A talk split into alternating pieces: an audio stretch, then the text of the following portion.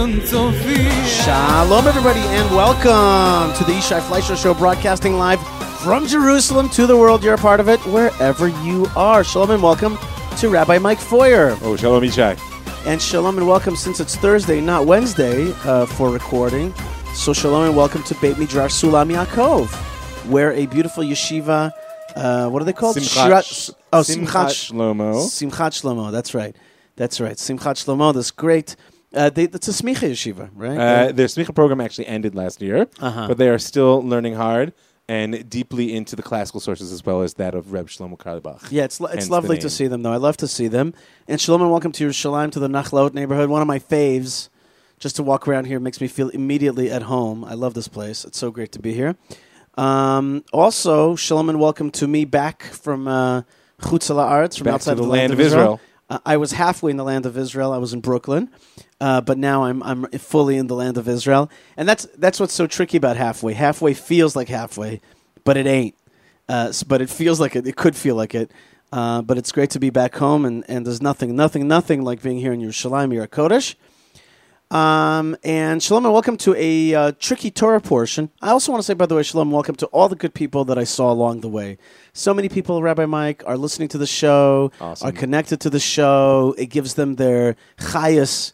It gives them their their their uh, Life force. right. But if you were Chabad, you would say, what what do they say? Chis, not chayes. Yeah, these are chis, but they have vi- vi- vi- not vivitude, vivacity. Your no, vivacity, your no, they have it. vital, nef- your vital have force. Vivitude. They, Okay, they say moving on. something like that, and, and it's like a it's like a special Chabad word um, in English. um, vivaciousness, whatever. So- Vivacity. Just move on. yeah. So uh, so it gives it gives people a lot of that uh, that's that life, Life. source. By the way, speaking of that, last week's Torah portion, which we don't have the time to get into, but Shlach, you know, there's this verse that I talked about. I did record last week without you though about it, and it says, you know, Vu'ulam chai ani. I, I, however, I'm alive. God That's says, right. I'm alive. Like Johnny I'm Five. alive. Johnny Five, you know, he says, I remember. I'm alive, right? So, Lahavdil. So, so I saw, uh, uh, I saw, now ArtScroll is about to put up, put out the most incredible new book in which they have all the Talmudic s- uh, passages about any verse. Ah. It's incredible. It's the Toldos Aaron. R- r- like Mamash, everything. It's the Toldos Aaron in reverse. Toldos Aaron is the classic commentary that within the Chumash itself tells you where you can find Right. a reference to the Gemara. Right, but so what here they did was they picked it reversed and it. It's an amazing thing. Computers are a finesse. No, it's it, it is the Chumash, but but there's the the actual Talmudic Yes, I'm saying, but the Aaron is just a reference. Right, Like this is not just a standard reference. Chumash. So I saw they they put out a, a small one on Parshat Shlach. So it says Vulam Chayan. It says it's in the Gemara. It says Moses, you have enlivened me with your words, with your truth. You have given me life. And I thought to myself, that is so uh, That's a- inspiring. it's a mission. I Yeah. can get on that mission. That we can we can we can Make give God life live in the world. Right, we can make him alive in this world, and we we also say it every day in davening in a hidden way. We say Tzur Israel, Kuma Be'ezrat Israel, right? Which usually people think means God of Israel rise to the help of Israel, but it actually means God of Israel uh, uh, arise with the help of Israel. We will help you arise. Right, or you can even say biz through. What? You could you could read that as Kuma Bezrat Yisrael, like you through the help of Israel. Right, through the help of Israel, we shall help you arise. Yes. All right. Let me help you up there. Okay, so now we're going to go to the Torah portion. In some ways, could be considered the hardest Torah portion of them all.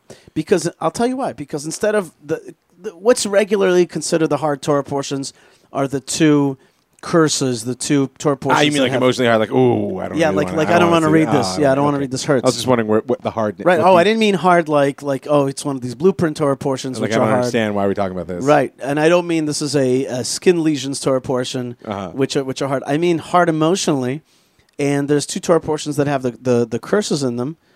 Uh, you know, God's God's wrath. But here it's really hard because you Last have. week was pretty hard. Um, you know, last week was hard, but it also had it had a tremendous in, inspiration. Though you you we met these two great leaders, Joshua and Kalev. Still, the We shutting also- of the gates, the, the the decree of forty years. Yeah, but they weren't ready to go, and the, and the decree wasn't total. You know, the decree wasn't total, and and they were they were they still had you know they were still stuck in slavery. They had okay. slave So what's mentality. no? So what's hard here, here? to face Jewish. Kehibukoidecha. Look at the enemy goes down in this story. Yeah, but it's a Jewish enemy. This is this is about Listen. this. Is, let's let's let's make it simple. Yeah. This is about bad Jews. this is about rebellion in the ranks. Right. This is about self-hating bad Jews, rebellion in the ranks. I don't know if self-hating is actually a fair one to throw out there. I think do, do, avoid our current discourse. I don't think Korach hated the fact that he was Jew. I think Korach believed he knew the right way to be a Jew and wanted it done his way. That's Okay. very. That's a very different statement. Um. Listen, Korach's think- primary claim was we were all there at Sinai, Moshe. We all heard God's voice. Yes. We're all holy. Yes, but but but you do get the sense from the Torah portion that that was a pretense of a certain kind of selfishness, of a certain kind of self-aggrandizement, as P.J. O'Rourke says. Power to the people usually means power, Power to me and yeah. a few of my friends. Which is fine, but that doesn't make him a self-hating Jew. Okay. I mean, the, the self-hating Jew is a person who actually can't handle Israel's mission in the world, and that mission is bound up with holiness. Korach actually was was quite mission focused. You are correct that he saw perhaps the mission as a vehicle for his own, you know, sort of advancement. But the, his assertion that we're all holy, and don't forget, who descends from Korach ultimately? Shmuel and Avi. Right. Samuel the prophet. Samuel the prophet who brings kingship into the world. And by the way, is in the end, he's the one that shepherds leadership out of the hands of the priests into the hands of the kings. So he kind of finishes what Korach began in many Right, ways. right. Isn't that? It, I love Judaism like that. It's like it's like you're bad. You're so bad. You're going down. The earth is going to swallow you. But you know what? You got a good side. I really like what you're saying here, and I'm going to give you a prophet that is going to be equal to Moses. He's going to come from your line. It's uh, the same thing, by the way, with. Um, with Amalek, it's like Haman, you're the worst. Uh, but yeah, grandchildren of yours will learn Torah in Bnei Brak. Yeah, that's right. You know, there's there's something there's like, and and there is. I think it was the um, I forgot which rabbi was. Um, but but there was a rabbi who said one of the one of the rabbis that you talk about on the show on your show uh, who who says that Give me something to go on. anybody who's in the Bible is a tzaddik. He's I got like made it in. Yeah. I like mean, if you is- made if your name was mentioned, you are huge. So we're gonna go, come back to that when we get to Bilam. Okay, we're gonna get yeah. We'll, we'll do that later. But but for now, I, I'm not buying the self-hating. You can call him whatever you want. But All right. that- I don't buy that. All right, fair enough. Uh, you know, Rebel in the ranks. He's a rebel in the ranks. rebel in the ranks, And you're correct that he is driven, certainly in the eyes of our sages, right, by gross self-interest. Right. Now, I, I think it also bears out in the text itself also. And and we have actually here two rebellious factions. One rebellious faction is really a more religious rebellion fa- rebellious faction, and it basically says we are all uh, we Levites are also Kohanim. So there's a Levite rebellious faction, which is harsh, and then there's also a rebellious faction From Reuven. from the the tribe of Reuven who are really challenging politically. Oil Russia, oil Shechina, right? Right. It's, woe to the wicked and woe to his neighbors. Meaning, once that's what the sages say about this, because they were, of course, neighbors. The Korach's tribe, or sorry, family unit of the Levim were neighbors with the tribe of Reuven. But it's more than just you know geographic proximity. What happens in these situations, whenever there's a power struggle, even one that begins ideologically, that one could argue there was a truth in what Korach was asserting that needed to be clarified. That's why his great great great great great great great sons stood up as a prophet for Israel because he he may have gone about it in the wrong way. He may have self interest. He may have had bad timing. But there was a truth to be clarified. But the problem is, once you undermine legitimate authority, the snakes come in, and and and and the door is open. So and so all the neighbors, so to speak, just rush into that vacuum. Right. Uh, Korach doesn't have a chat with Moses. Right. He doesn't. He doesn't air his his his contentions. He doesn't come with, to him respectfully. He accuses him of hoarding power in public. in public. And and by the way, this is why the sages characterize Korach's argument as the archetype of what we call machloket shelo l'shem shamayim. That it's an argument which doesn't have the interests of God, meaning the interests of truth, wholeness, and the future at at uh, its heart. It has its own self interest. He's, he's making a portion for himself. Look, Moses' face glowed with God's reverberated with God's light. He was definitely glowing at this point. Uh, you know, Moses split the Red Sea. M- Moses took us out of Egypt. To kind of say, Moses, you're hoarding power. It's also an affront to God. No question. But just you know, you compare it in your example, your, your your point about his means of confrontation is good. Compare it to the people who came to Moses and said, "Listen, I know you said that we can't do the Pesach offering because we're impure, but we don't want to be cut off from the nation of Israel." Or the the daughters of Tzlofchad will come later and say, "Well, we know you told us how the inheritance works, Moshe, but our father, you know, he died in the desert. And in each of those cases, what comes out is a deeper face of Torah. Because those were arguments, there were confrontations saying, hey, Moses, you said X, but what about Y?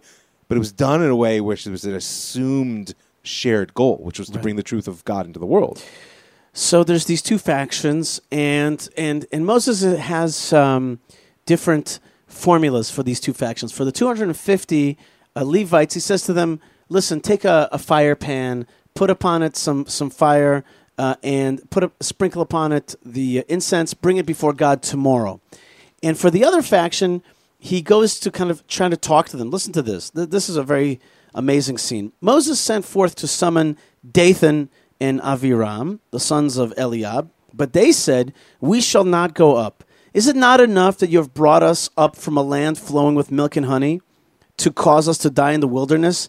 Now that you, you seek to dominate us, even to dominate further? Moreover, you did not bring us to a land flowing with milk and honey, nor give us a heritage of field and vineyard. Even if you would gouge our eyes out of, of those men, we shall not go up.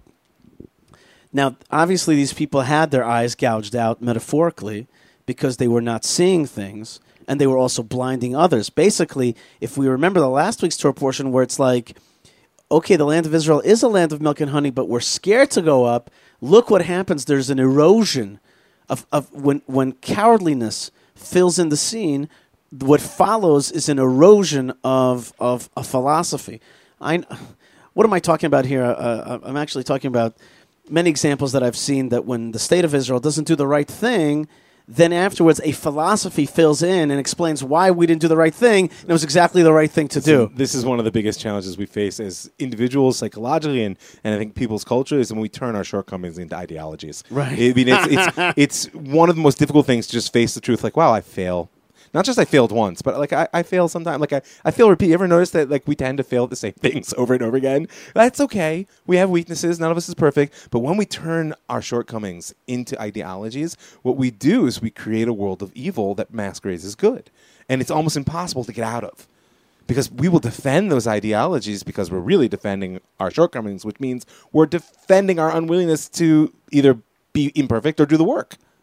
You know, and that's why this rebellion, you can tell it's like there's been something simmering here. There's a reason that our sages see Datan Vaviram not just as appearing here as the rebels, but but all the way back several times, even to the point where when Moshe rose up and he saw the Egyptian striking the Jew and he killed him and he hit him in the sand, and the next day he saw two Jews fighting and he intervened, that the sages say that was Datan Vaviram. Meaning what?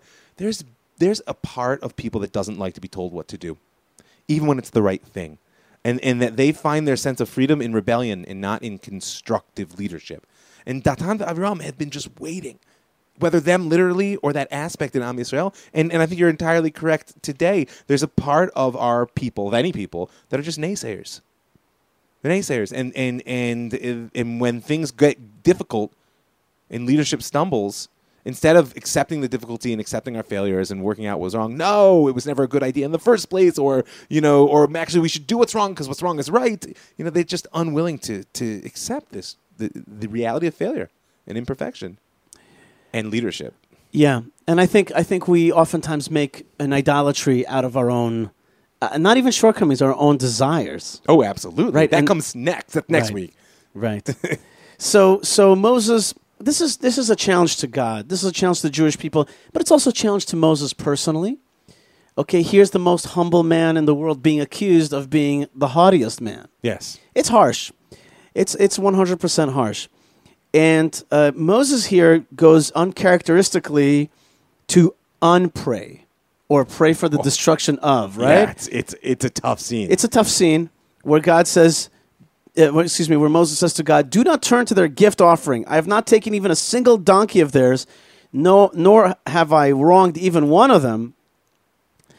And uh, he he meaning it's not about me. It was never about me. it was never about me, but there's a you know Moses is it's a personal challenge here, Oh gosh. and uh, and and in a, in in in a lot of ways he's basically saying, like he's saying to them. Th- There's a moment here where Moses has to defend himself. Well, it's not just that. Is up until now, every other disaster with the spies and, and with the, the sin of the Egel and say Moshe has moved into an interventionist. Stance. Right. His primary concern is, oh gosh, what's God going to do to them? This time, when Korach says we're rebelling, you know, and Moshe says, "Okay, you, Aaron, your guys out front tomorrow in front of the Moed. We'll see. We'll see who God wants." That's right. There's there's a, there's a uh, He's it. He's done. He's done with this. There's like, a showdown. Coddling. A sh- this is the showdown. showdown at at the, end uh, of meeting. Okay, tent of meeting. Yeah, I almost said that, but That's I right. Held back. um. so so there's two different suggestions.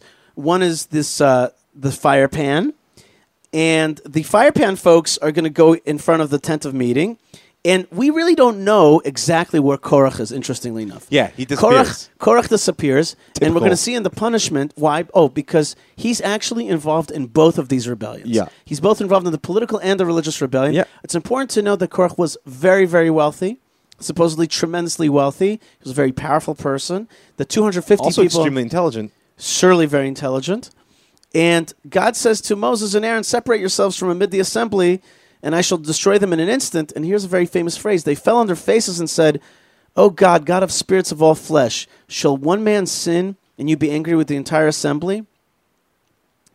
So at this point, God says to Moses, kind of like, Okay, um, speak to the assembly, saying, Get yourselves up from all around the dwelling place of Korach, Datan, and Aviram. And basically, uh, Moses tells the people, everybody step, they walk over to this. Oh, now this place is called the Mishkan.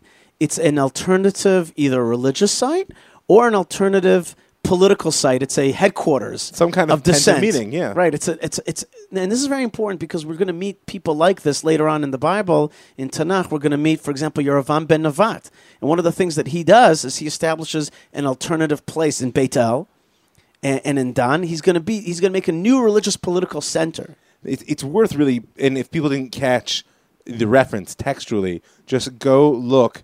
Put my finger on it here. Here it is uh, in the the fifteenth, no, sixteenth chapter. Yeah, Tet Zayin. Uh, 16th chapter um, and, and the 24th line that it's called Mishkan Korach Datan Ve'Aram. Right. Right. And, and it's important to just note that there is no such thing as a rebellion that really offers, oh, we're going to do it all new oh, that thing they're doing, that political system, that value system. No, no, we're going to get rid of all those things. Everybody just be free. No, no, no. What's being offered has to always be an alternative, and that's the b- definition of idolatry. Is everybody's got to serve somebody. You can either serve God or something else, but there, but there is no, you know, there's no life without service, and there is no, you know, political religious infrastructure without this mishkan at its heart. So what's going to happen to this Mishkan is it's going to Moses is going to say, you know, uh, through this you shall know that Hashem sent me to perform all these acts. That it was not from my heart. Again, this kind of proof I'm I'm a servant. If these folks die like the death of all men, and the destiny of all men is visited upon them, then it is not Hashem who has sent me. But if Hashem will create a new phenomenon, and the earth opens its mouth and swallows them in all that is theirs, and they will descend alive to the pit, then you shall know that these men have provoked Hashem. And indeed, when he finished speaking, the mouth opened up, the earth opened up, and swallowed them down. It's like that scene with the sand pit in Return of the Jedi. Yes, yes, that's right. And and the earth. That's how I uh, always think of it. That's right. The earth uh, swallowed them up, and then so that's the political uh, fight. The earth swallows them up. The religious fight. A fire comes down and consumes the 250 men who are offering the incense. Notice that one is from the earth and the other one's from the heaven. Uh huh. It, it, there's a relationship between these two things, and, and, and kind of to the way that the rebellion, where the rebellion is is focused on, is the kind of punishment that's meted out to it. One is focused on the earthly, political. Political. Boom, the earth swallows you, and the other one's heavenly. You know, the heaven will will consume you, and that's what happens there. And uh, the Jewish people are, are are going to be kind of flipping out. Yeah, it's an interesting their reaction. The reaction is not instant. Um, it's kind of like you know the parallel to this is in the story of Elijah and his struggle with the prophets of, of the 450 prophets of Baal when he rains down fire from heaven. There, everyone's response is God is the Lord, God is the Lord. You know, here the response is Moshe, you're, you're killing everybody. You and that's another uh, that's that that shows you that the the Tanan of Yeram Korach rebellion has it leaks into the minds. It does have an effect. I would say it's also speaking to a basic emotional need. It's not just that they spread rebellion that wasn't there; they were giving voice to this fear people had of powerful leaders, right? And, and like, oh, you're trying to kill everybody. Oh, it's all about you. Oh, you're not really taking us where we want to go. And the sad thing is, is we know from Moshe testifies again and again, he doesn't want to be a strong leader. He doesn't want to tell them where to go. He wants them to do the right thing. And since he knows they're not ready for it yet, we're going to wander for 40 years. So he'll do what he needs to do. But Nebuch, that they think what he's trying to do is take away their freedom. So then, so then the the last complaint, which is you're killing people, actually causes a plague to hit the Jewish people, and and Moses prophetically realizes that there's a plague hitting the people. He tells Aaron, "You grab some incense, Run and stop it. walk, walk fast and stop it." Right. Aaron takes that incense and runs. And here, I think I told you this. I tell you this every year. If I was a painter, if I was a classical painter, this is what I would paint: this scene of Aaron standing between the death, The angel of death and the people. right, and the people, and like there's like, you know, tens of thousands dead, and then behind him other crowds, and he's just standing there with, the With incense. incense. That is actually an awesome shot. Right, it's an awesome picture. And Aaron, Aaron proves who Aaron is. You you just learned who Aaron is, the man of the people, the man who loves the people and puts himself. And we know that if you put yourself in that kind of plague situation, even the righteous can go down. That's right. That's once the door is open. Right. It's not all about just uh, taking accounts. right. He he he put his life on the line. He ran into the people into death, and and and and and uh, did a kapara for the people. The 250 fire pans that were left on the on the ground. I like to picture those Right. just falling to the ground. It's like Right. people get vaporized. Right. They take those 250 fire pans and they make them here. They can become sanctified. They make them to a covering for the says tabernacle. once you've used them for my service, that's it. These don't go back. Which even, is an even in a interesting false service. right? Even even a Oh, but there was a huge sanctification of God's name through this process. I mean, at what, at what point is anybody going to argue anymore? As it says, and now every time anybody sees that covering on the altar, they're going to say, "Oh, right." That's right. so so so uh, so the the death part of the Torah portion is kind of done. Oh, what happens to what happens to to this Korach number one? Interestingly enough, the Torah does a, even more of a punishment for him in that he erases his kind of name. His name is gone. It's like you don't really know what happened. The rabbis say, guess what happened? Both things. He gets burnt up and his body rolls into the and falls into the pit. Like he got because he was the head of both. But and there's really a third punishment, which is it's not even going to tell you your punishment. It's like yeah, it's like it's like fine, you're blotted out. That was too bad to even Yeah. mention. yeah, Hoo-hoo. yeah, that's bad stuff. Um, Note to self: Don't do that. Do that. And this is now. Here's here's the uh, here's the interesting part. Um, so we have this now. I years ago, after college, I was in Amsterdam. I went to Amsterdam. Why do I remember? I know exactly which Torah portion I was in Amsterdam, because in Amsterdam, one You're of probably the, the only person that can say that. that can can remember what At least that I know. no comment. what I could say is that I was in Amsterdam, and they have there the uh, uh, the flower market, Uh huh. Especially tulips Yes. and and very beautiful. And then you're like, oh, Van Gogh, and he was into this whole thing. And Van. Gogh, you know, that's how they say Van Gogh over Oh, there. Yeah, Van Gogh. And they the gh they is a kind of sound. Yeah. Guttural. So why do I remember what parsha was? Because that was exactly this Torah portion. It was the beginning of the summer, just like now, and it was exactly about the flowering Of uh, the staff of of the staff of Aaron. And I remember being like, I remember thinking to myself, this staff of Aaron business.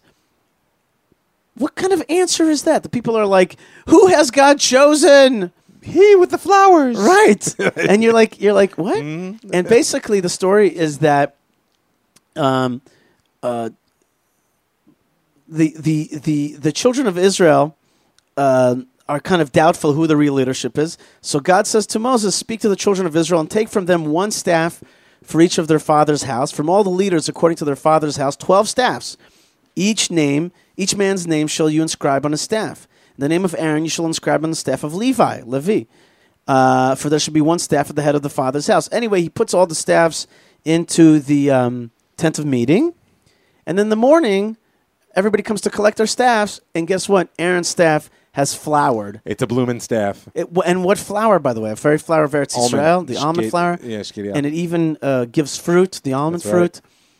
Now here's my thing. Like you're seeing like imagine like a Hollywood movie. You're seeing like fire coming out from the heaven. You're seeing the earth open up, and you're like, "Oh my god!" And then God's like, "Okay, okay, okay, Okay, I, flowers. I will show you a little. Is this gonna calm you guys down? Are you gonna? I'll give you flowers. Oh, here's a flower. Here's a flower. And everybody's like takes the staff. They're like, "Yep, I guess it is uh, Aaron and, and the, this the whole fire from heaven, open Yeah. mouth pit thing. Right, I don't. Yeah, right. Like I don't know if I. I yeah, hear it. It's a- But it's suddenly a- God's like, but but you know what? Yeah, I'll talk to you through a nice flower. Can you can you hear that, Jewish people? And and there is a kind of begrudging acceptance. They're like, all right, his his staff did flower. It's definitely not accidental. I think it speaks to to one of the fundamental reasons that the fire and brimstone don't work.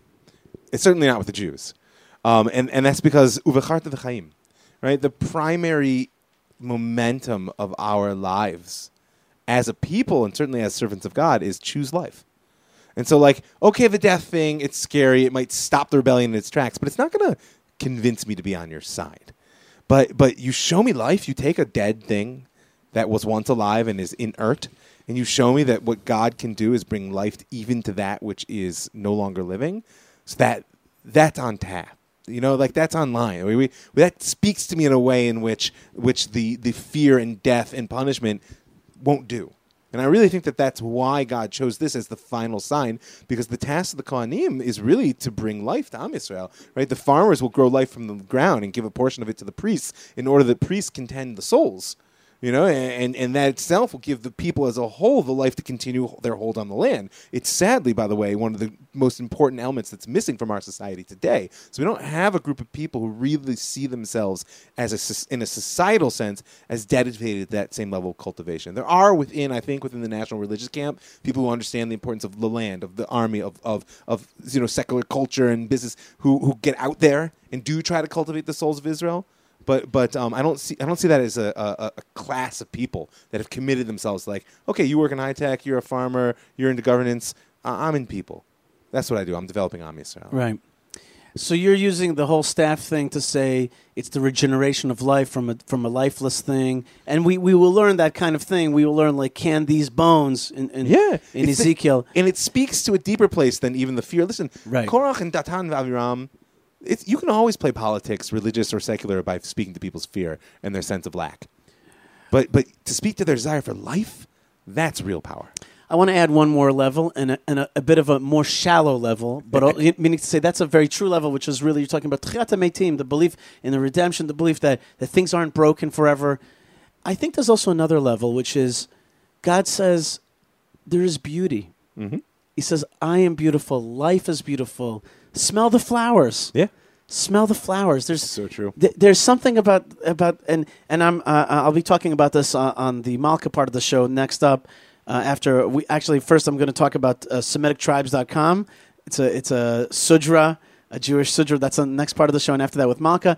But one of the things that I said in America uh, to folks, especially where when I spoke at East Meadow Jewish Center, people asked me about the Trump thing, and I said to them, guys, snap out of this uh, this like uh, reality TV that you're all mixed up in.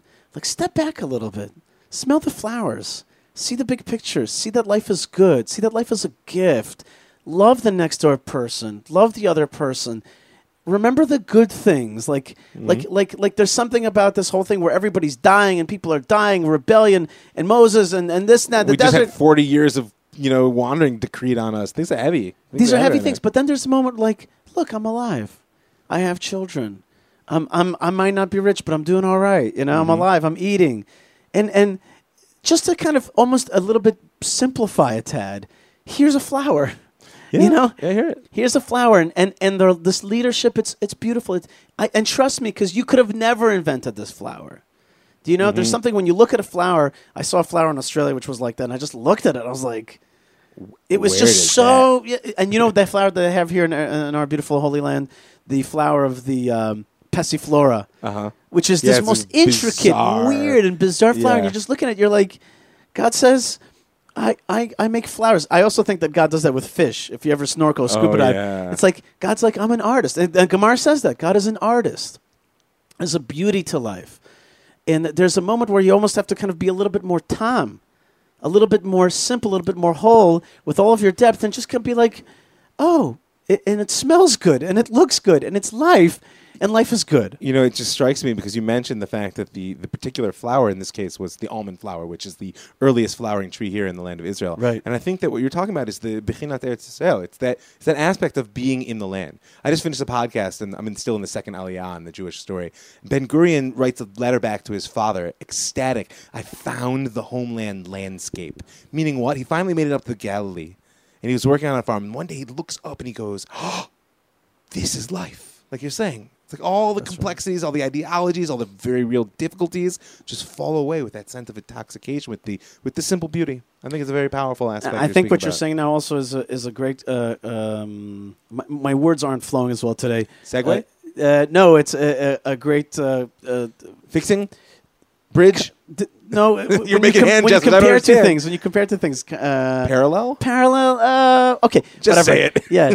Uh, no, there's a nicer word that I'm looking for. It's a law school law school type Okay, word. somebody can write to us. like uh, uh, yeah there's a great comparison whatever between that and and and uh, Datan and Aviram that were like this is not the the the you've taken us from Yeah. uh, a land of milk and honey and this is not a land of milk and honey you're not bringing us to land of milk Right. and honey you get the like- sense that it will never be good enough for them. right and they're th- and they say you know we rather kind of have our eyes taken out or our eyes would be taken out but it's like your eyes are Right. you don't have eyes Yeah, you will never see beauty. You will You never be satisfied. Exactly. All right, folks. Uh, due to me having to run today to an important thing in Chevron, everybody pray that we have success. Amen. We have important folks coming today, uh, so I have to end the, the podcast, this part of the podcast, very a little bit early, uh, and too early for me. Would love to spend more time with you, Rabbi Mike. There's always next week. And a lot of people tell me throughout the world that they'd love to spend some time with you. In fact, uh, next show I'll read. Uh, next part of the show I'll read an email from Doug, who Uh, got a chance to spend some time with you. That's right. And folks, uh, the, it's time to come in. It's the fourth pilgrimage holiday. It's the summertime.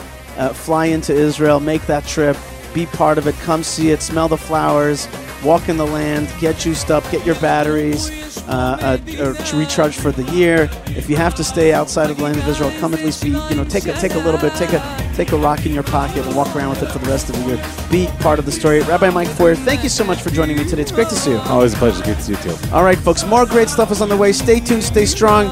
Here comes a little segment about Semitic tribes, and then after that, a Malkah Fleisher segment of the show. Stay strong, stay tuned, stay connected, stay part of God's great story. God bless you, and shalom. All right, folks, I'm here in the Chevron office, the embassy of Chevron in Brooklyn. Right? It's an amazing thing that I get a chance to do is is connect kind of this. Uh, in one sense, I think maybe the old world of Brooklyn to the new world of Zion, Chevron, and uh, coming here to New York is always a throwback. But one of the people who's here in Brooklyn, but at the same time I think is very forward and very connected to Zion, is my friend Baruch Chertok, who is also the founder of Semitic Tribes, SemiticTribes.com. And at SemiticTribes.com, they make these sudras, which are what I would call uh, a kafia, but he's going to explain to me the difference. And, you know, the Arabs wear that when, when somebody like a European wears this, like, uh, Arabic um, uh, cloth, you know immediately that he's like a pro Palestine sympathizer, that kind of thing. But these are blue and white. Not all of them, they're different colors, and they're Stars of David patterns. And they are very, very Semitic. Like you feel like you're a Hebrew uh, walking on the land when you're wearing this thing. Now, my wife Malkah, she she uh, she wears them, and she looks amazing. I love it when she wears them. And myself, I haven't quite figured it out yet, but maybe Baruch is going to help me out. And Baruch, thanks so much for joining me here on the Yishai Fleisher Show. My pleasure. Thank you very much for having me. Tell me about why you decided as part of you're you're really a clothing designer. That's Yeah. that that's your your your skill set. And then one of your little like side passions is this uh, this SemiticTribes.com, this sudra or or what I would call kafia. First thing, what's the difference between the two? Sure. So, uh, sudra is a, a Jewish word for a handkerchief that we, we find reference to in, in, in the Gemara in, uh, in a few areas, in uh, uh, Brachas, in Avodah Zarah, and Kedushin, I believe. And there's references to, to this, and it, it's, it's, a, it's a Jewish garb that Chachamim of, of, of that generation wore. And, and it's, it's as Jewish as apple pie, to mix metaphors a little bit here. So the sages wore this in the Middle East. Yes, yes. And the difference between a kafir and a sudra, kafir is an Arabic word Um, and since we are Semitic, you know, uh, as we all know, Abraham was descended, uh, the, the, the two descendants from Abraham, Ishmael and Yitzchak, uh, they come from Abraham, and that's that brings us to the Semitic part of it. And so, I, so in my mind, it ties us to the land, it ties us to the culture, it ties us to you know religion, obviously, to so many things. And it's just, to me, it's just um, it's a passion, and I and I think uh, going forward, I think it's just something I love to see Jews embracing it and and just go back to our Semitic roots, really. Looking, yeah, looking Jewish. It's a tricky thing because because you know we're here in Brooklyn and uh, Jews look like many different things here. Uh, but they certainly look like, uh, in some modes, like black hat Jews and, you know, kind of more Polish, shtetl, Ukrainian type thing going forward. Um, going backwards and and that's that's kind of what what you when you identify a Jew and walking around with this in the street is not so simple right? It's not so simple. Now my friends like Ari and Jeremy Ari Abramowitz he's always wearing uh, what you what you call now a sudra uh, around his head um, and he also has, and also my friend Yehuda Cohen for many years wore these Star of David kafiyas, right? But there's something about it also, which is there's an element, a little bit of sweetness, of a little bit of humor, and a little bit of contra to what the kind of Arabs wear. It's kind of saying like I'm also from this area and I got my colors. There's even I forgot the name. Maybe my friends, uh, my friends that listen to the show, definitely my friend Eric can help us remember the right word. What the uh, what the Scots wear? They have like certain colors. Every family a, a tantra. Kilts uh, yeah, killed, but they have no, they have they have the, their, their certain patterns and all that kind of stuff. This is the this is our this is our pattern here, right? This is our pattern, and uh, I, I, I get this all the time. And and my my the only thing they, every time I say to people when they, they they approach me with this is that when the world look at a Jew, somehow there's a picture of a person wearing either a black hat a black felt hat uh, or a, uh, a fur hat, you know, a Borsalino, which is an Italian company, by the way, and uh, a, a Shtreimel, which is a fur hat. And, um, you know, I always say to people that Moshe Rabbeinu, Abraham Avinu were, were not walking around by Midbar in the Shtreimel. They were not working Borsalinos. They were shepherds. They shepherded. And what, what, and what if shepherds wear? They wear uh, something to protect them from the storm, kafia, a sudra. And so it's it's as it's it's as Jewish as anything else. And one of the things that I want I want to re- redefine what looking Jewish is like as a designer because aesthetics are obviously important. We all want to look good, want to look presentable, we want to feel good about ourselves. So I want to give an opportunity to us for us for the Jews to embrace our roots. Um, and embracing our roots, it, it really, really, brings us to the future. And uh, you know, if, if you know Mashiach and th- things of the side of the side, but just being able to kind of claim our own look and, and, and as you were saying, like establish our own identity through our uh, to beg it from our from our uh, clothing, I think it's a tremendous thing, and uh, and I'm I'm hoping that um, you know it will really you know catch on and and uh, and uh, be accepted. Yeah, but how do we? How, what's the proper way to tie it? You know, it's it's really a handkerchief. It's a it's a it's a it's a piece of cloth. Right. Like, what's the right way to do it so that it looks right and not just like a schmata in the head? Like, how do you how do you tie it right? Does your website teach you, or what do you recommend? Um, I, I, if you go to the site, you, will see me wearing it. Uh, um, I, I, I, will put out a, a more. Um, how tutorial. to tutorial how to do it. But essentially, one can wear around their neck is to more you know it has a utilitarian function as well. If somebody's cold or some you know, so it has the utilitarian you can wear on your neck. Um, and essentially, it's it's a four cornered garment. But it, uh, by the way, if, if somebody has a question about whether it needs tzitzis, it does not. I checked; it doesn't fit the measurements. And not only that, you wear on your neck, so you're not you know you know putting it on. Know, so, uh, for example, like for a tallis, you're not yotzi putting a tallis unless you put it on yourself, you wrap it around. So that's what we do. So therefore, there's no point of that. There's no uh, contradictions there. So, in terms of putting on your head, the way I do it is I, I, take a four corner, make it into a triangle, and then I, I, kind of bunch it up a little bit, and then I, I wrap it around. And with uh, and um, and on every, every Purim for the last five seven years, I've been wearing it. And honestly, if if, if, if I would love to wear it every single day if it was Purim we pour them every day, but it's just I haven't got around to wearing it in Brooklyn, and uh, my, uh, my, my my my kid's school probably uh, you know uh, will throw me throw the kid out. I don't know. I don't know what kind of consequences it will be, but essentially, I, I, I just I. I think it's just an uh, uh, amazing thing. And if somebody's not brave enough to wear it on their head, which I understand, uh, you can put it on your head. Um, you, uh, I'm, I'm sorry, you can put it on your your, your, neck. Um, you, you, you, can even be a sarong of some sort, you know, on the weather. So um, th- that's one of the few ways you can you can wear it. You could also just uh, you could also put it on your wall. You could you could also kind of use it as a decoration or or as like something tied to your backpack. It's like a it's like a it's like a chai. It's like a, a type of like uh, very very blue and white uh, thing. And I and I wanted to bring it this year to the Israel Day Parade. I think I have an idea for you. I think you should march with it at the Israel Day Parade. Not just you. Get a whole bunch of Semitic tribes marchers with shofarot. Yeah. And this. You know who would love this now that it's now that I'm thinking about it? In Israel, we have this phenomena of these young men who wear all white and have these shofarot and they work at the kotel at the western wall for bar mitzvahs okay? And they like they, every monday and thursday they're all dressed up as drummers and as shofar players and they're all and they're all wearing these sudras uh, but the sudras are usually all white I think this would rock them. They would love this. And it's a whole movement out there. It's really fun. It's really neat. Anyway, folks, check out uh, SemiticTribes.com. It, it's a great website and a great product. And it goes well with our Tchelet interest here on this show. Really kind of finding ways to look Jewish, to feel more Jewish, to have a more kind of outward sign of Jewish, Judaism. Uh, and, and there's something about it which is strength filling.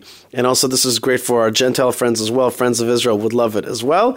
Uh, and soon, uh, Semitic Tribes will make SemiticTribes.com forward slash Yishai. We'll get 10% off there. It's not, it's not there yet. We're working on that. But I've got a few um, great uh, sudras here, and we'll be giving it out as well. God bless you, folks. Baruch, thanks so much for being with me. My pleasure. Thanks for having me. Keep up the good work at SemiticTribes.com. Thank you. You as well. God bless you, folks. Stay tuned. We'll be right back. Josh Hasten here, host of Israel Uncensored on the Land of Israel Radio Network at thelandofisrael.com. Make sure you check out my show every Monday, bringing you the news unfiltered and uncensored, information that you are not getting anywhere else, especially not in the mainstream media. Israel Uncensored with Josh Hasten on the Land of Israel Network at thelandofisrael.com.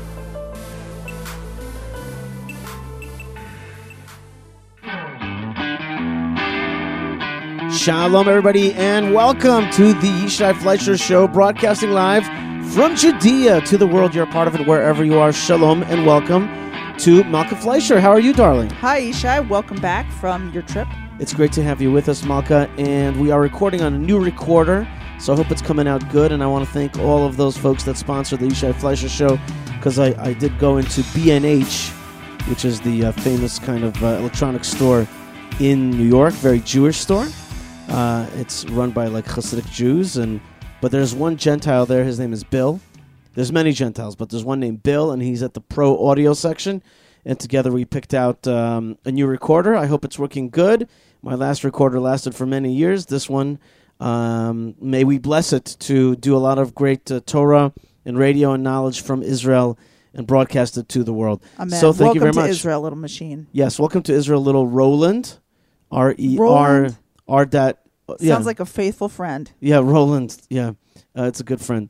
Uh, the R dash 07. R for um, Really awesome. really awesome, and 07 for it's like 007, 007. and also seven days of creation. There you go. Wow, what a holy machine. It's a holy machine. Thank you very much. Thank you, God. Thank you, for- donors. You know, uh, uh, Rabbi Nachman says before you ever, before you walk into any store to buy anything, just say, "God, can you buy this for me?" You know, so you're supposed to really feel like God is buying you something. That's that's good. You know, I do that, but I do that a little backwards. A lot of times when I go to the grocery store, after I'm done putting all the stuff in the cart and I'm on my way to the car, I'm like, "Wow, Hashem, look at that! You're feeding us again.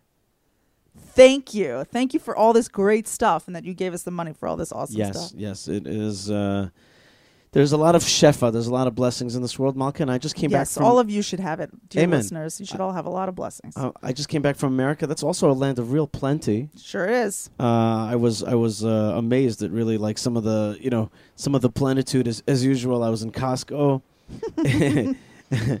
and I was also at you know in Brooklyn at Avenue M, uh, and really like it's like stepping back in time over there. It's like you, you feel like you're like in some kind of Jewish past. I'm not exactly sure when it's located, but it's like there's you know New York delis, and and a guy, a, a Russian guy, cut my hair, and he's like been cutting hair for like 55 years. And he says to me, "I Did speak you to him in find a Russian." bunch of kids wearing suspenders playing tiddlywinks on the sidewalk? No, but I- but it, but it, there was a bunch of like kids, you know, wearing velvet bl- black kippas, playing in the square in front of the synagogue, Oh, nice. and I, yeah, and and um, you know, on the one hand, I I've really learned to bless those places and to really you know wish them uh, the, the greatest thing, and then when I come home to Eretz Yisrael, I just uh, there's a certain kind of like. There's there's a prayer that we have, which is "In gather the exiles, God, in gather the exiles, uh, and, and bring us together." and I guess I guess the only thing I've I've come to the conclusion, which is like my job is to hold, help us hold hands together across that that great divide, uh, and at the same time, really, I also remember many years of activism of just saying to people, "Hey, when are you coming to Eretz Yisrael?" right.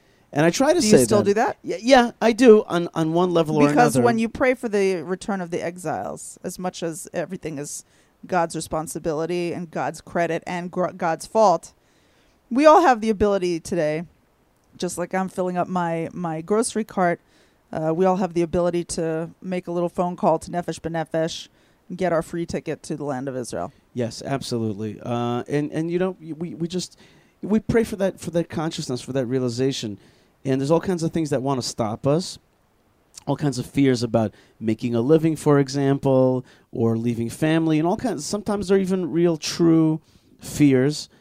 Uh, and our enemies are also in the fear business. That's what I've come to really believe. I've come to believe that our enemies are masters of spreading fear and th- that fear can be various kinds, right? It actually plays. I think I came up with once with a term with a, the Jewish playbook of fears, where they try to play on every one of our fears. Uh, one of them is at the United Nations that they're always trying to make us feel like as though we're like isolated, as though the world hates us, and uh, yet again, uh, an awesome. Um, what's the word I'm looking for? Like, uh, like when when different different parties are working together in concert. I guess in concert is what I'm what I'm trying to say. Cooperation. Cooperation that you have you have basically the the the Gazan Hamasnikim, the Mm-hmm. Hamasters, um the Hamastards. yeah. Um, uh, you know, the, the, the Hamastards, they they're out there. Hamastards, maybe I don't know. They are out there, um, you know, doing their spiel and purposefully starting up with us, purposefully making war with us.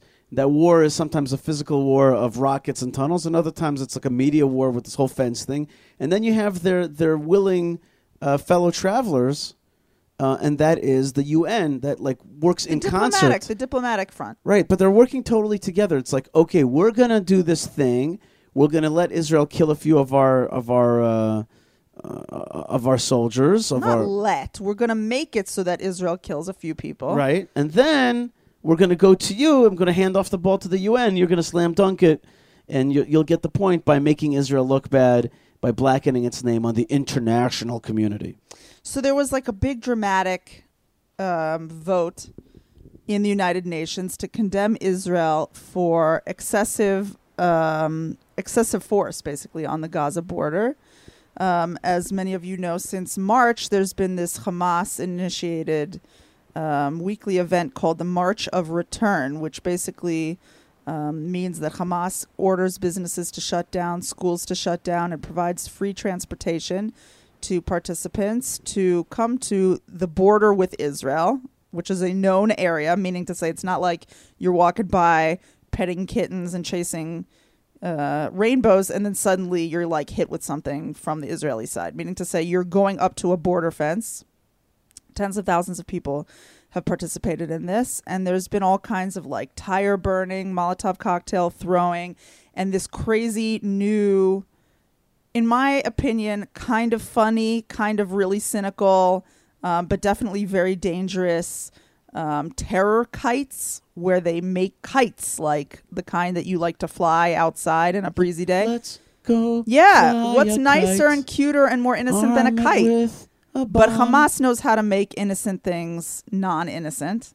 And so they attach like flammables to these kites, and they've been burning down um, tons and tons of, of Israeli land, Yishai. Uh, the gar- the Far- government farmland. far- farmland and nature reserves. The Karmia uh, Nature Reserve along the Gaza border, like a third of it has been destroyed, um, and a severe damage, obviously, to wildlife and all kinds of things in the area. And it's very bad. Basically, Yishai, you know, you think to yourself, like, wow, these poor farmers. That's our food that just got burned down Right. Meaning to say like it's very bad for the farmers and those those individuals it's catastrophic for them. But that's my tomato that i was going to eat that i don't have anymore right, and that means we're going to have to bring it in from outside and all kinds of stuff and all kinds of business deals go bad and we have to make all kinds of new arrangements. Not to mention that there for those of us who are more spiritually inclined there's like a value to eating foods um, that are grown in the land of Israel, and now we're going to have to eat foods that are not grown in the land of Israel, and it's it's less good. Anyway, so there's been a lot of violence on the Gaza border, and including even live fire and people trying to cut through the security fence. There have been uh, instances in which um, Hamas terrorists and their supporters have actually made it through the security fence, meaning to say they succeeded in infiltrating Israel. Not to mention a huge um, upswing in rocket fire against Israeli civilian communities. Um, with people running for shelter at all times of the day and night in places like Sderot and the Sha'ar HaNegev Regional Council and all kinds of places. So Israel, of course, not having a death wish, has been responding to all of this because we don't want to die and we don't want anyone to we don't want good people to be hurt. That's what a country is for in the first place. That's like Right. on the Maslow's hierarchy of needs where cotton candy is the tip the little tip of the point at the top not getting shot at, to death is at the bottom. That's like one of the most fundamental things that you need in order to be a happy human. So Israel has been defending its citizens as it's supposed to do. But of course, Hamas probably thinking of this ahead, right? Meaning to say creating a violent demonstration riot situation on the border so that Israel would respond so that that they could condemn Israel has done that, and they went to the United Nations, um, and they got nations to support a resolution condemning Israel for excessive violence. Now, this resolution is all about what's going on with the March of the Return on the border, right? So you would think that it also includes something to do with, and Hamas should really not try to make it through this country's border because we all know that making it through a border makes you get shot. That's like a thing. So, but instead, there's no mention of Hamas at all in the resolution. So, Nikki Haley, who's the coolest uh, U.S. ambassador to the United Nations in the history of the earth, told the United Nations, you know, this really isn't fair, and we should amend this resolution to at least include a condemnation of the Hamas terror organization for firing rockets, promoting violence, and oh, don't forget that little thing about digging tunnels that infiltrate into Israel where terrorists pop their little heads out of the ground like moles and come and attack people and kill them. But that didn't seem to work out. Basically, first, Algeria called for a no action motion where they were like, no, let's just not do the amendment. But then what was interesting is that 62 nations, which is a majority, not a, an overwhelming majority, but a majority of the nations voting, they voted to, yes, amend. Let's amend. Let's put Hamas into this resolution, meaning to say we can condemn Israel, but we can also condemn Hamas. But then the General Assembly President Miroslav, I can't say his. la- I'm going to do a bad name with his bad job with his last name, Lajčák of Slovakia. He said, "Sorry, a, a slim majority is not good enough. We need a two thirds majority in order to amend this draft resolution." So then Nikki Haley appeals. She's like, "What is that?" And then they're like, "Okay, well, we got to take a break and figure out what this is." So then they put the appeal to a vote and they lost the appeal on whether they need a, a two thirds majority, and so they weren't able to amend the the document. Obviously, um, uh, the United States and Israel were very unhappy with this, um, and the resolution against Israel did pass without any kind of amendment to uh, regarding Hamas. Um, one way that Haley and the U.S. Uh, and the Israeli ambassador to the United States, uh, to the United Nations, the Israeli ambassador to the United Nations, Danny Danon, um, tried to spin this positively was they were like, look, we definitely lost this resolution, But 62 nations, which is, was the majority of the voters at the time, they did want to condemn Hamas. And that is kind of a positive development.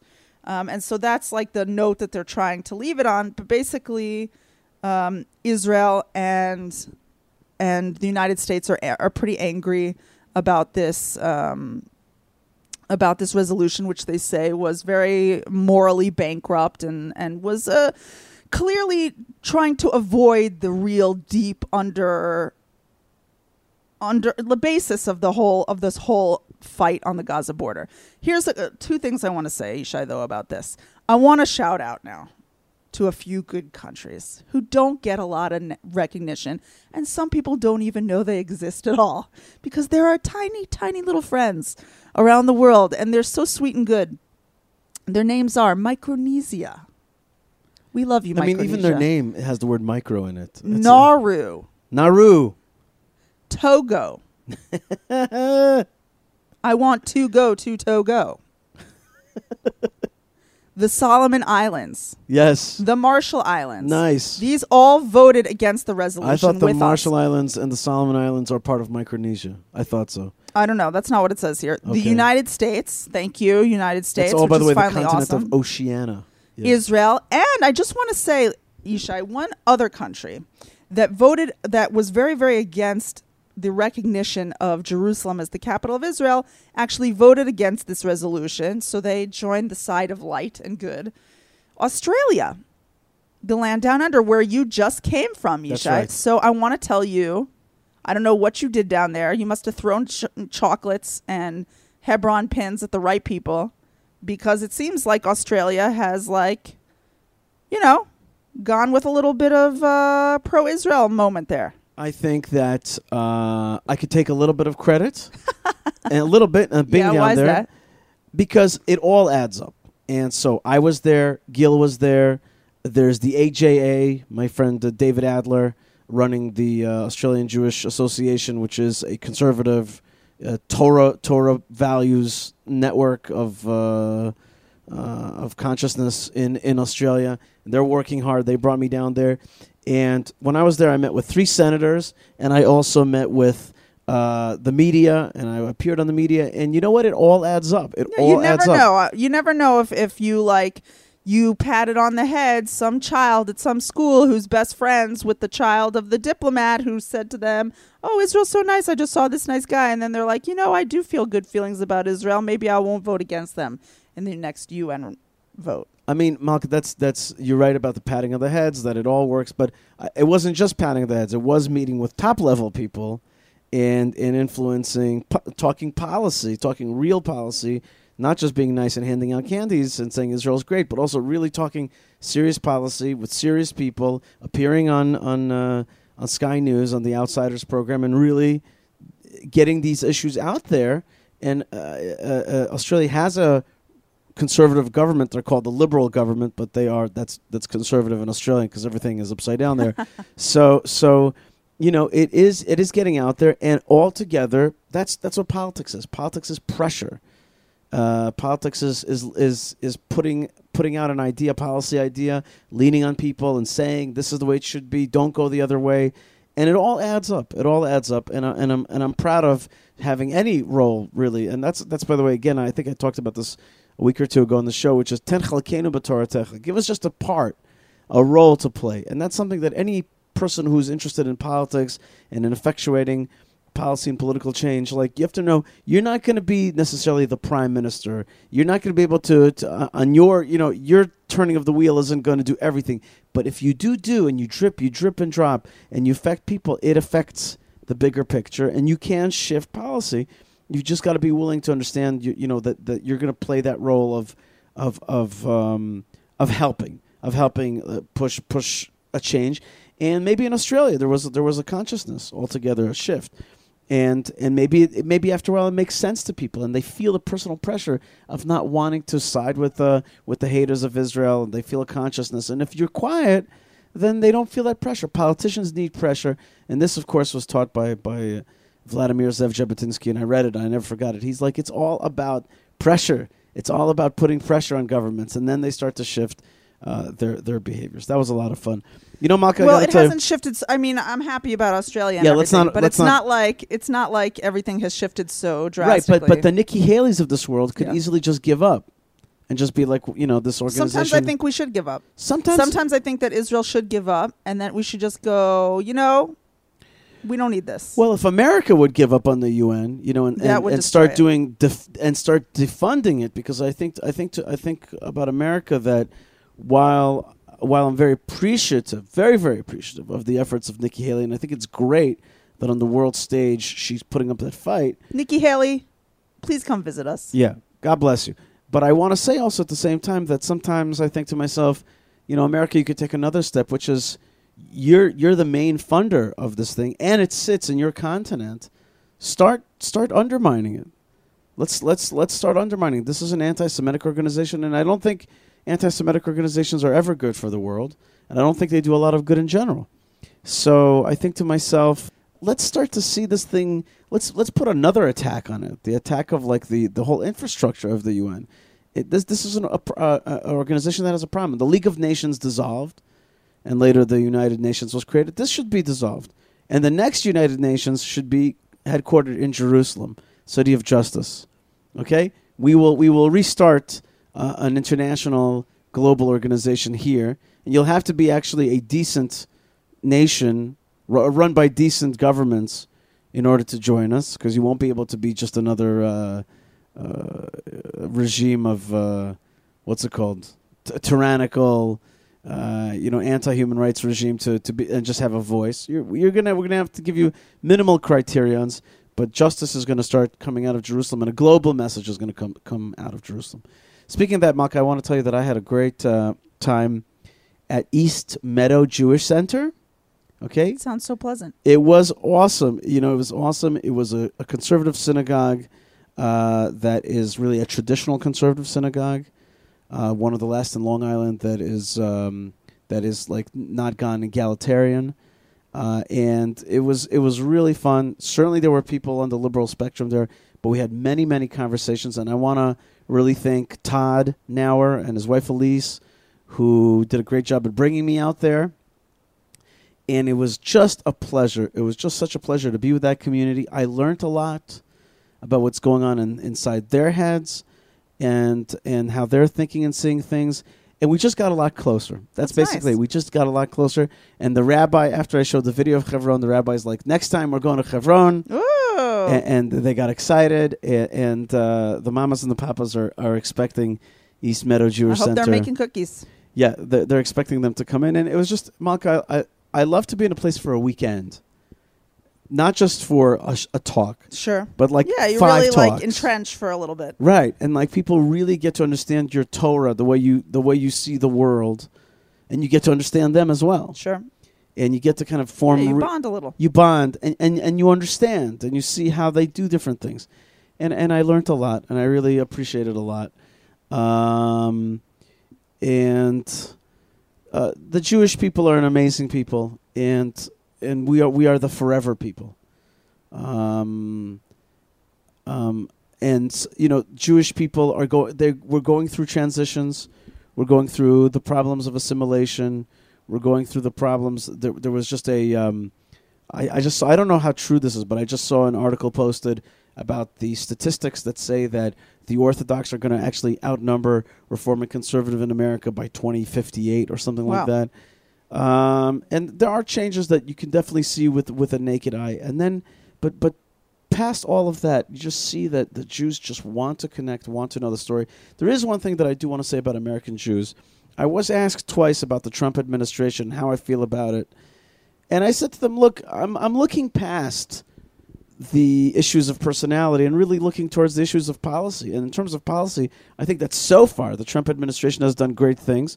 Although I am very nervous about you know a, a peace proposal that might come up soon. Right. But then what I said to them was, folks, I think you're a little bit too within the story of you either love or hate the Trump administration. It's a little too you're you've been sucked into a reality TV show that the media wants you to be into and the temperature is running too hot. one way or another. We Jews certainly have a bigger fish to fry than to either like or dislike the Trump administration. We're building a Jewish state. And for just Americans, American Jews and just American Gentiles, this thing is too, the temperature is too hot. You got to bring down the temperature. A, I told them, you got to care a little less. Just a tad less. Like, turn off the TV for a week, don't read the media. You'll see you're living in a good country. There's good people. Love your neighbor. And, and just kind of like lower the heat on this thing because somebody's making a buck off your heat. Many, many, Okay. many, not one person, many, many people. It's a whole industry. Right. And I'm just like, you guys don't be so um, taken in by this whole tale.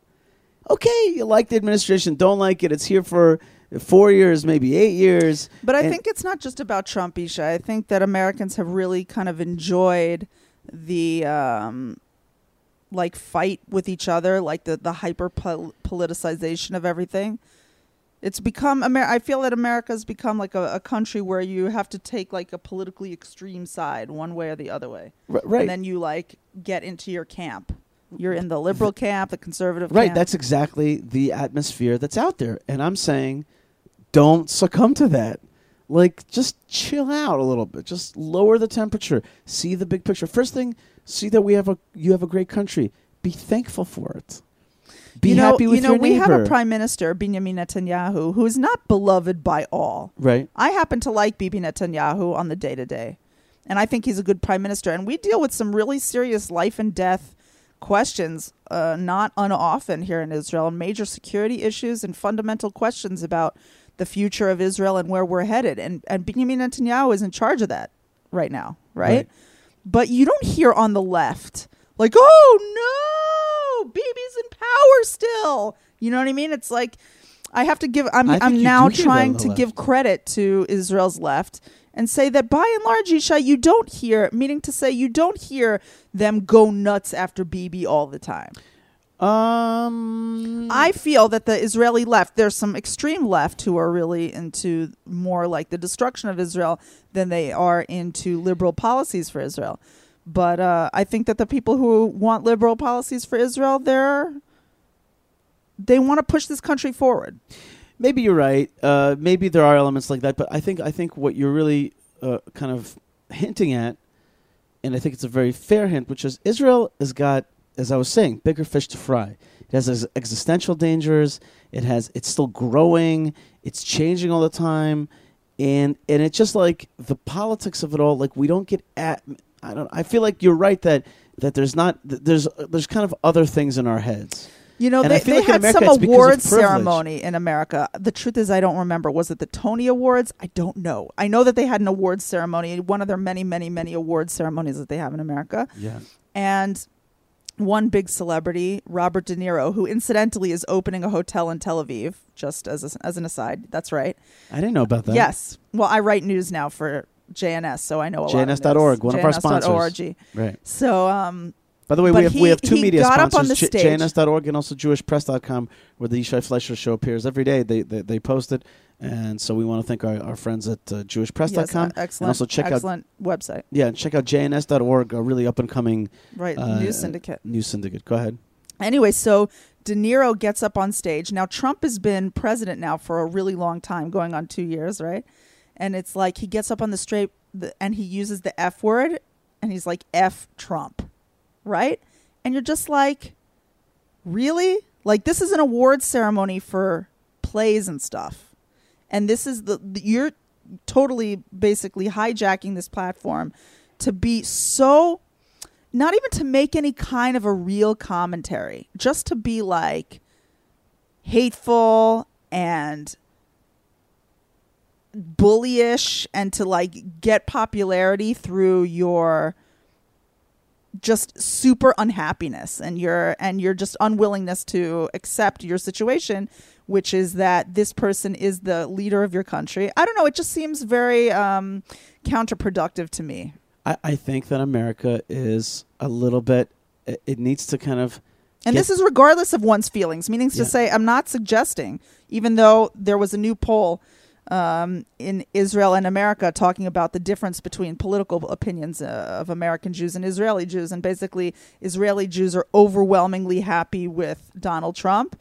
And American Jews are pretty much not happy with Donald Trump. So I'm not saying that everyone has to be very happy with the leader of their country. And, and you and I, Yishai, have been citizens of Israel for years where we weren't so very happy with leaders of our country either. But you kind of slog through, you know what I mean? You slog through, you get your personal progress done, you do your political activism, and you and you work hard for the day where you have the chance to stick your guy up there, and then you hopefully you get your guy up there. But it's like you spend so much energy just um, chipping away at the positive atmosphere in your country that it just it seems like they spend a lot of their energy that way. That's all. I think what you're talking about is perspective.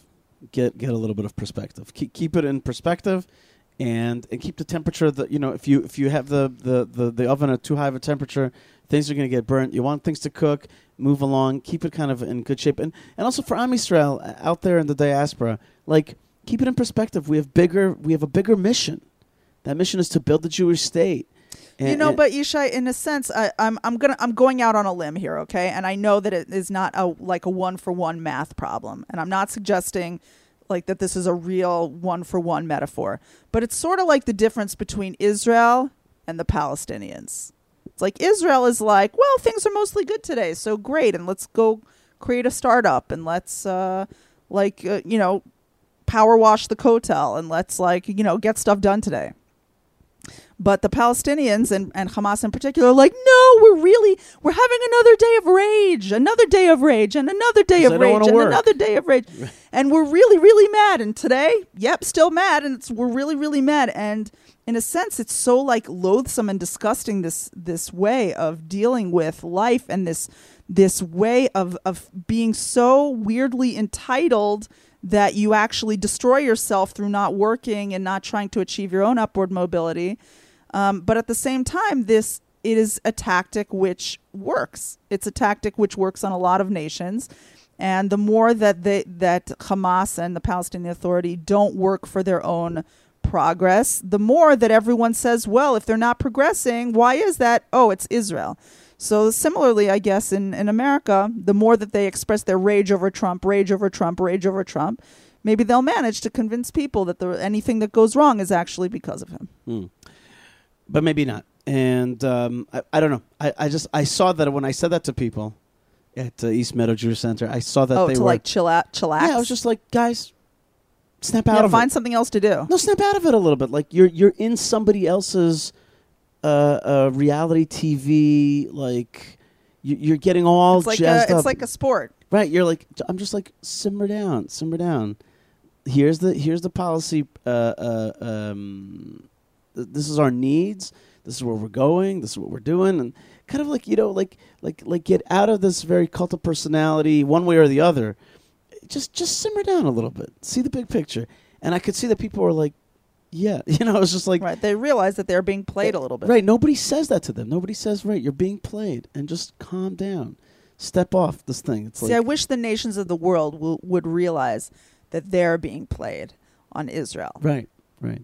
Remember, did you hear about that story uh, like two weeks ago when the Ayatollah Khomeini, Khomeini,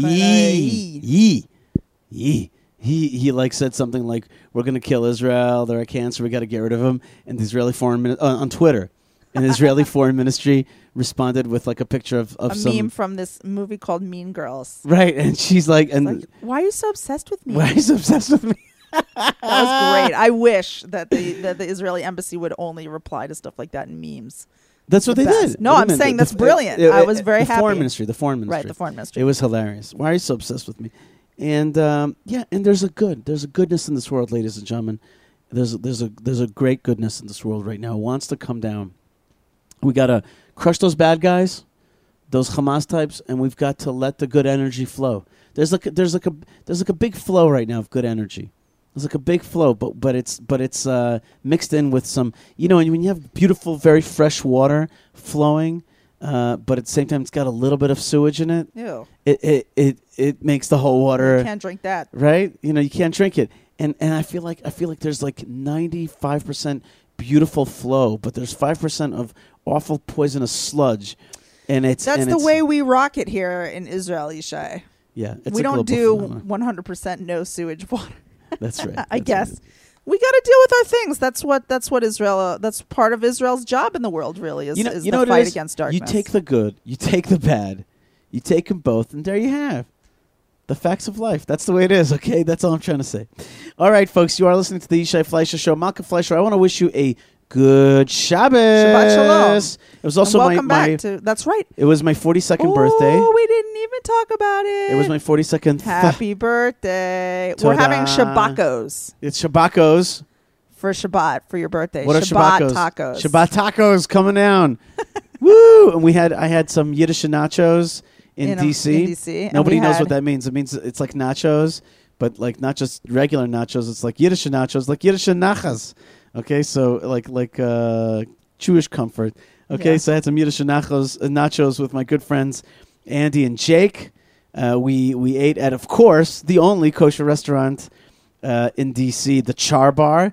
And what's so great about having a one kosher meat restaurant in DC, I think there's a vegetarian place also, but like the one meat place is that like everybody is there. Yeah, you're like, hey, every hey, single hey, person. hey, hey, hey, what's going on? What's going on? It's me. Woo! It's you. What's here going back on? again tonight? Me too. Woo! I also had I also had drinks at I had some uh, what's it called? Sour monkey. What? Sour monkey. It's What's a, it's that? a beer. It's a beer. That's a beer. Or Oh, maybe it it's sounds called like a cocktail. or maybe it's called monkey shoulder. I'm confused a little bit. Monkey shoulder. Sour monkey shoulder beer. Whatever. I had some Have you totally? I have a feeling there's no such thing as any of the things you just said. Oh yeah, no, no, there is, and and and, and this. I went to the Trump International Hotel, and that's where all like conservative leaning hang out in D.C. Also, I it's was like was- where it's kosher for conservatives. kind of yeah, yeah, not kosher, but like kosher. Not kosher food. I'm saying like you went to the kosher restaurant, which is where all the people who want kosher food Yeah, go, and then you went to the hotel where everybody who wants.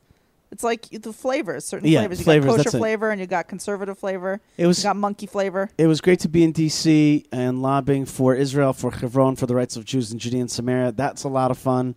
I want to also shout out to my friend Gidon, who helped organize all the uh, uh, the uh, meetings on Capitol Hill. And I went actual lobbying. It was great lobbying. So cool. And I couldn't have done it without uh, Jake and Andy, who uh, totally made lobbying happen. It was nice that you sent me pictures from the the representative from Alaska. Yeah, with a big bear hanging up. with a giant bear, and Yeah. the representative from Texas with the with the Dr Pepper dispenser That's right. Those were really fun. in fun. his office. I also want to say that, I, like, like, like, this was so funny. That's what's great about geographical representation. I need to send you a lot of times my my pictures of the things I'm eating because you're Yes, a Jewish like wife that. and you want to know what I'm eating. So I sent you a picture. We were in Congress.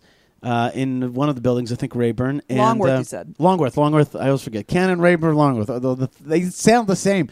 Anyway, so we went, I went to the salad bar, okay, and just picked real salad. something. I had to eat something, and I ate totally like like like Vegetables. vegetables, and then I put uh, a little oil on them. But then you were like, "Watch out for that salad dressing; it might be not kosher." And I had to write back to you, "No, I only used plain olive oil, and uh, and I used a little bit of mayo, which was kosher, and also."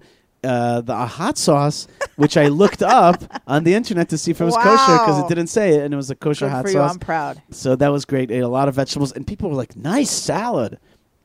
People were like, "That's a good looking salad." I'm like, "Yeah," because I'm not eating anything else. So I piled on the yeah, salad you here. gotta eat a big salad. Yeah, so the Good for salad, you, Yishai. the salad was great. Uh, the lobbying was great. A lot of good friends we have in Congress, and we have some people who are more more skeptical, but skeptical. And even them, it's great to lobby with them and, and to talk and to, and to and to push the agenda. You got to push it, baby. You got to you got to light the fire under there. Speaking of which, I want to light a fire here for a second and say that I know that a lot of people are making their summer plans right now to come to Israel. You're about to come. Yes. And I want to say, come to Hebron. That's right. come on over. If you haven't been before, you really should.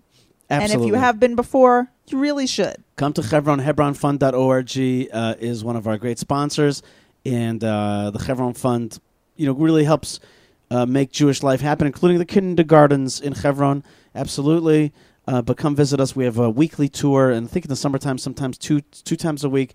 Lots of tours coming up, so you got to join and come on the Hebron Fund. And Yishai's there. I and uh, you can see me. You can see me. You can you know, and bring me a birthday salad or, or some Yiddish nachos, and that's great stuff. Um, there's a lot of people I want to say hi to. I kind of want to say hi to everybody, but like, if you're one of the people I want to say hi to, then hi. I want to Okay. say Mazel Tov to Grandpa Walter on his 96th birthday. That's right. Mazel tov. that is a huge accomplishment. You Okay. should have a lot of happiness. Hello to Arthur and his family. Hello to Eric. Hello to Andy uh, in Atlanta. Hello to ev- all the listeners. I got a lot of also great emails. I'm gonna that I that I uh, have to read out loud. Uh, that I that I I'm going to. I like it when you read emails. Yes, you want me to read an email? Yeah. Hold on one second. Okay, here's an email from Doug who says, Shalom Yishai, I had the pleasure of getting coffee with Rabbi Mike earlier this week, and I asked him about the different names we have for our people Hebrews, Israelites, Jews, and how we should refer to ourselves. He told me you have, you have a take on it and said I should hear directly from you. If you're willing to share, I'd love to hear your thoughts, Doug. And I'll say just very quickly, Doug. This is a that- big thing you're about to say really quickly. no, no, no. It's it's it's it's tight. Hebrews. That is our. The word Hebrew is when an individual Jew is alone without anybody else, and if he doesn't know any Judaism, but he's born to a Hebrew mother, he is a Hebrew. Okay, we are Hebrews. That is our. Uh, that is our hardware. Our hardware is that we're a Hebrew Ethnicity. people. Our ethnicity, correct. Judaism, Jews, Yiddishkeit, all these words are the same thing. They come to s- signify the software that we run. Everything from uh, our our uh, foods to our culture to our Judaism to our Talmud to our Torah, all that is Judaism. Yiddishkeit, that's the stuff that we run. Yiddishkeit is the same word as Judaism. Yiddish is Jewish, same thing. Uh, the J and the Y uh, uh, replace one another. So, so that is all of our software.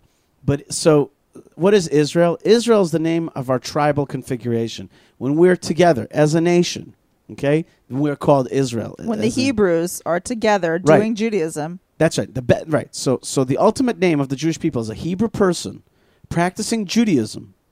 Right in America, you would be called Jewish. In in Russia, you would be called Ivrei, which is Hebrew, because in Russia there's an ethnic identification. In America, there's like what you what you do. It's not like you nobody's going to identify you by your ethnicity. They'll identify you by by your like faith system. So in Russia, they'll say you're a Hebrew because that's what you are ethnically. In America, they'll say you're Jewish. But a Hebrew person uh, uh, a Hebrew person practicing Yiddishkeit, Judaism, in the land of Israel with all our brothers and sisters is called Israel. Israel. Israel, okay? And that is why when somebody says to me, Are you Jewish or Israeli? Which one are you first?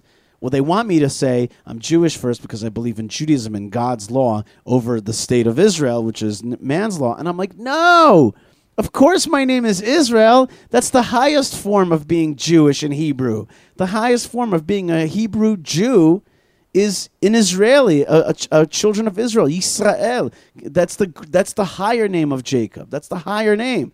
Okay, and so of course we are Israel. Malkah Fleisher, time has run out. yes, we have run out of time. I want to God bless you. Thank you. Bless. I want to send you the blessings of God, and and, and I want to send you blessings for my birthday. Yay. To you and Happy and birthday. Continued success and atzlacha and, and, and sweetness and love and, and health and and happiness, of course. Thank Lots of happiness. Happiness, by the way, is the key to the other things, to health, and to and to success and to long life. Is happiness. So one of the greatest things We is should have all that. Amen. Amen. And God bless you, Yishai, folks. Happy 42nd birthday. Thank you very much. You know, 42 is just two 21 year olds. That's right. Two 21 year olds. You're okay. fine. Yay. I'm in good shape. God bless you folks wherever you are out there. I want to thank you for everything that you do. I want to I want to bless you to keep broadcasting. Thank you so much for being with us. Write me an email, yishai at thelandofisrael.com. You can write to me also uh, to Malkah at yishai at thelandofisrael.com. Thank you so much for all that you do. Keep rebroadcasting the story of Israel, God's great broadcast. He's broadcasting 24 7. All we have to do is tune in. So stay strong. Keep tuning in. Be part of the story. Lots of love from Israel. God bless you. Shabbat Shalom and Shalom.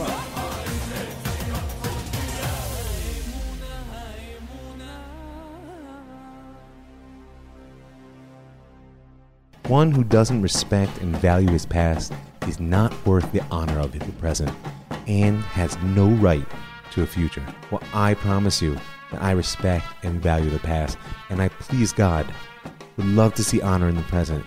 And I know that all of us have a right to the future. I'm Rav Mike Feuer, and this is the Jewish story.